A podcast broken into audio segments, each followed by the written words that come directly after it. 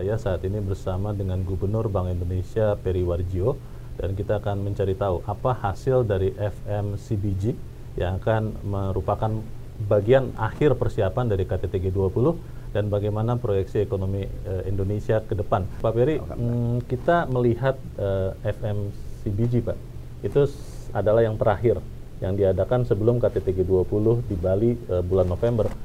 Apa hasil konkret Pak dari uh, pertemuan itu yang bisa membantu Indonesia dan juga dunia tentunya uh, menghadapi masa-masa yang konon katanya kelam ini Pak? Bagaimana Pak? Betul, ini adalah masalah-masalah yang turbulensi atau gejolak global itu sedang terjadi. Yeah. Kita menghadapi uh, penurunan global economic growth, pertumbuhan ekonomi mm. dunia. Mm. IMF memperkirakan tahun ini 3,2 tapi tahun depan turun menjadi 2,7 persen. 2,7 tahun depan? Ya. Oke. Okay. Dan banyak terjadi di negara maju, baik yeah. Amerika, Eropa, termasuk juga Cina. Hmm. Itu permasalahan pertama dari global. Pada saat yang sama, kita menghadapi inflasi global yang sangat tinggi. Yeah. 8% bahkan bisa ke 9%. Hmm.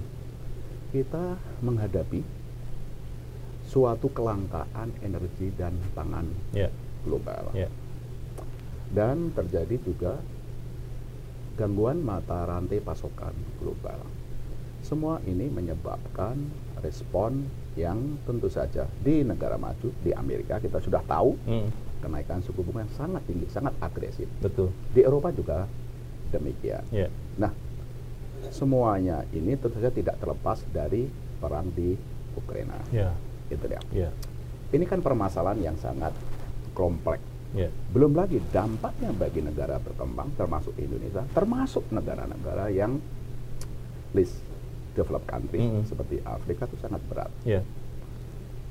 Belum banyak yang bisa pulih dari COVID. Yeah.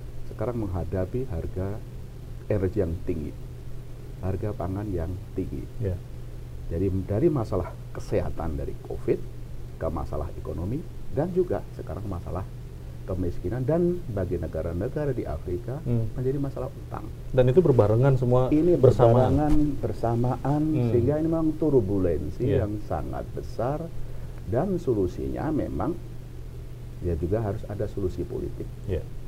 geopolitik dan juga dari solusi-solusi dari uh, ekonomi dan keuangan. Hmm. Hmm. Nah, di sinilah peran dari keketuaan Indonesia yeah. khususnya di jalur keuangan finance track. Untuk KTT G20 di finance track-nya ya? Ya. Oke. Okay. Dari rangkaian G20 keketuaan Indonesia, makanya Bu Menteri Keuangan sebagai uh, chair dan saya sebagai co-chair mm. pada ketua di dalam jalur keuangan. Jalur keuangan itu adalah pertemuan Menteri Keuangan dan Gubernur-Gubernur Bank Sentral yeah. dari G20 dan juga lembaga-lembaga internasional. Sehingga sejak dari awal keketuaan Indonesia itu mengusung yuk mari kita hmm. cari solusi-solusi bersama bersama-sama bersama-sama bukan sendiri-sendiri bukan sendiri-sendiri karena okay. Indonesia dengan budaya kita yang bineka tunggal ika yeah. ya kita boleh berbeda pendapat tapi ini dunia mengharapkan G20 yang 85% dari ekonomi dua di jalur keuangan hmm. itu mencari solusi-solusi. Yeah selama keketuaan Indonesia ini ada enam jalur, enam agenda prioritas. Hmm. Satu, bagaimana kebijakan makroekonomi itu secara terkoordinasi secara internasional, okay. diperhitungkan secara baik dan dikomunikasi secara baik. Itu satu. Hmm. Yang kedua, di sektor keuangan mengatasi hmm. dampak dari sisa COVID terhadap kondisi dunia usaha dan kondisi sektor keuangan. Yeah supaya stabilitas ekonomi tetap terjaga. Yeah. Yang ketiga, bagaimana kita mendorong kerjasama sistem pembayaran dan CBDC untuk digitalisasi. Hmm. Yang keempat yeah. adalah untuk inklusi ekonomi dan keuangan. Okay. UMKM, kaum perempuan, kaum pemuda, green ekonomi, ekonomi hijau, hmm. dan yang keenam adalah masalah perpajakan internasional. Oke. Okay. Sejak dari awal kita menyuarakan itu. Hmm. Dan tentu saja kita juga semangat persatuan itu menjadi penting. Sehingga kuncinya adalah sinergi dan koordinasi. Nah, ya, Pak Gubernur, ya, sebentar Pak. Uh, kami dengar kabar katanya ya. karena memang ada perang, ya. itu sempat ada pembelahan di anggota-anggota G20. Ya. Dan ini uh, mungkin akan mempersulit Betul. Uh, pertemuan puncak G20 di Bali. Ya. Apa yang dilakukan Indonesia, Pak? Pak Peri dan juga Bu Sri Mulyani untuk membuat kerjasama multilateral ini efektif, Pak? Ya, di sinilah tentu saja diplomasi menjadi sangat penting. Hmm. Tidak hanya diplomasi di kepala negara, Pak Presiden, ya. diplomasi di Kementerian Luar Negeri, Bu Menteri Luar Negeri, hmm. koordinasi di Serpa, Pak Menko ya. Ekonomi, ya. di diplomasi di jalur keuangan, Bu Menteri Keuangan, untuk Menteri Keuangan, dan saya sebagai Gubernur Bangsa. Kita diplomasi terus hmm. menerus. Hmm. Lihat kalau kita tidak bersatu, kita tidak berkoordinasi, dunia akan semakin berat. Yeah. Dan dampaknya tidak hanya yeah. di negara maju, di negara berkembang, mm. negara yang kurang beruntung di yeah. Afrika. Yeah. Itu kita terus suarakan.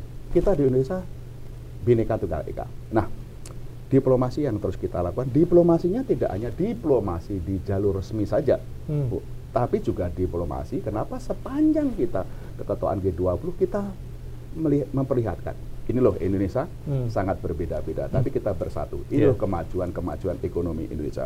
Inilah UMKM Indonesia. Yeah. Inilah budaya Indonesia, termasuk diplomasi kopi, oh. diplomasi UMKM. Okay. Jadi sepanjang kita mengadakan event itu selalu kita suguhkan berbagai uh, hmm. apa uh, kopi. Yeah. Ada Gayo, ada dari Sunda, yeah. dari Bali, dan juga dari kawasan timur. Sehingga mungkin kalau ada ketegangan itu itulah mencair. diplomasi kopi satu. Hmm. Juga diplomasi berbagai UMKM. Oke. Okay.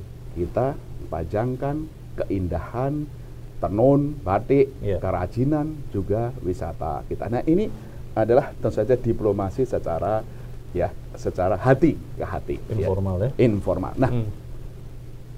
Tentu saja kemajuan-kemajuan itu ada seperti yang sekarang ini ciri syukur ya, ya Pak. kita bersyukur kerja keras kita sampai pada pertemuan keempat pertemuan terakhir hmm. Menteri Keuangan dan Gubernur Bank Sentral ini dengan juga dukungan dari seluruh masyarakat Indonesia ya.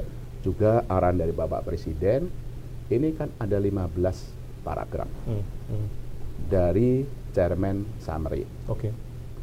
Dari 15 paragraf itu 13 itulah konkret capaian deliverable. Hmm. Nanti saya jelaskan hmm. ya, apa saja. Ya. 13 itu sejalan dengan 6 agenda prioritas. Oke. Okay. Dua paragraf ini yang belum ada kesepahaman. Hmm. Paragraf pertama adalah masalah global ekonomi. Bukan mengenai kondisi global ekonominya. Hmm. Perbedaan pendapat. Semua paham, semua memahami yeah. masalah berat ekonomi global.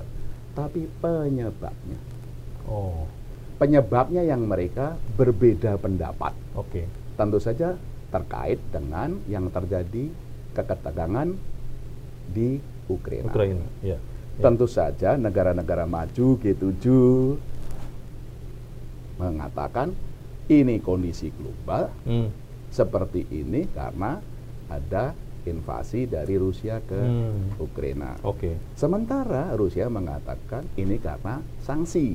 Hmm dari banyak negara berkembang, tentu saja kita tidak mempersalahkan siapa ke siapa, siapa, tapi dampaknya yeah. itu. Nah yeah. ini paragraf pertama itu bukan masalah kondisi global itu, tapi perbedaan pendapat mengenai penyebabnya. Karena masing-masing ada kepentingan. Betul, ya. betul. Ya. Juga paragraf kedua itu terkait dengan energi dan makanan. Sama. Hmm.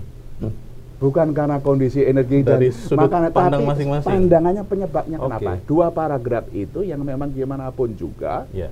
tidak mungkin ada kesebangan karena itu adalah masalah politik baik nah ini adalah dua paragraf pertama nah paragraf ketiga dan lima belas adalah capaian-capaian deliverable konkret ini yang merupakan legasinya keketuaan Indonesia. Indonesia. Ya, boleh saya sebut ya? Silakan Pak. Ya. Yang pertama adalah perlunya koordinasi kebijakan makroekonomi secara internasional di antara G20. Hmm. Itu seperti itu. Nah, kebijakan yang perlu diambil apa secara terkoordinasi itu? Yeah. Satu, tentu saja bank sentral perlu memastikan inflasinya segera turun mm -hmm. dengan tetap independensi bank sentral. Baik. Di bidang fiskal tentu saja bagi negara yang punya ruang fiskal, punya hmm. ruang anggaran, berikan tentu saja bantuan kepada masyarakat yang terkena dampak. Hmm. Itu masing-masing negara ya, Pak? Ya, ya tentu saja ya. kondisi masing-masing negara berbeda-beda. Ya. ya, seperti ya. itu. Demikian juga perlunya kesepakatan untuk mengatasi ini secara multilateral. Hmm. Secara Itu kesepakatan untuk mengatasinya itu ada, sudah dicapai. Okay. Cuma kadarnya kan berbeda-beda. Yeah. Berapa suku bunga naik, bagaimana berapa fiskalnya, hmm, hmm. dan kemudian bagaimana kemudian secara uh, nasional itu kan berbeda-beda. Tapi secara kolektif yeah. gue G20 sepaham itu. Akan nah, mengkoordinir begitu. Ya, ini memang masing-masing negara sepakat akan menempuh itu. Oh, okay. Cuma kadarnya kan berbeda-beda. Yeah. Ya, itu itu seperti itu. Nah, di dalam uh, normalisasi kebijakan itu juga tidak cukup hanya untuk langkah-langkah, yeah. tapi adalah kerangka kerja untuk perumusan bauran kebijakan ekonomi nasional. Nah, hmm. di sinilah keketuaan hmm. Indonesia menjadi penting karena di Indonesia ini sih kita sudah praktekkan. Berjalan dengan baik. Berjalan koordinasi antara pemerintah dan bank sentral. Yeah. Bank sentral independen, yeah. tapi kita koordinasi erat, khususnya koordinasi yang erat antara Bu Menteri Keuangan di fiskal dengan kebijakannya Bank Indonesia. Yeah. Makanya tahun ini kantor saja dengan Undang-Undang e, 220 hmm. Bank Indonesia masih bisa membiayai yeah. fiskal 224 yeah. Yeah. oleh Ibu Menteri Keuangan digunakan untuk sebagian membayar subsidi. Betul. Sehingga subsidi dinaikkan menjadi 504. Tapi setelah harga minyak di atas yeah. 100 yeah. baru kemarin ada penyelesaian harga. Yeah. Tapi dengan cara itu mengatakan kita sampaikan kepada global perlu ada koordinasi antara fiskal dan moneter. moneter. Itu okay. itu yeah. bauran kebijakan yeah. ekonomi nasional. Yeah. Yang kedua dalam bauran kebijakan ini di bank sentral sendiri ya ojo jamune suku bunga tok toh. Hmm. Jangan itulah seperti ada bauran kebijakan bank sentral hmm. yang Bank Indonesia juga sudah menerapkan. Bukan hanya suku bunga suku melulu bunga. begitu ya. Ya, kalau yeah. bagi yeah. bagi uh, negara berkembang selain suku bunga ya stabilisasi nilai tukar. Yeah. Pengelolaan aliran modal. Baik. Makro prudensial. Nah, itu itu kita sampaikan dan itu kerangka kerja itu yang kemudian oleh IMF dirumuskan yang disebut oleh IMF adalah integrated policy framework. Hmm. Integrated policy framework IMF itu seperti bauran kebijakan yeah. ekonomi Indonesia. Nah, kita juga nggak cukup hanya IMF, harus kerjasama dengan BIS Bank for International Settlement yang mengatasi iya. masalah yeah. regulasi pengawasan di sektor keuangan, yeah. termasuk makro sehingga yuk IMF sama BIS kerjasama okay. membangun dua kerangka kerja itu menjadi suatu integrated kebijakan bauran kebijakan. Baik. Itu itu itu di bidang yeah. agenda pertama dalam normalisasi uh, ini kebijakan uh, ekonomi dan keuangan untuk mengatasi global ekonomi. Satu, tadi ada kesepakatan apa yang harus dilakukan masing-masing. Yeah. Dan juga kerangka kerjanya. Itu agenda yang pertama ya. Oke. Okay.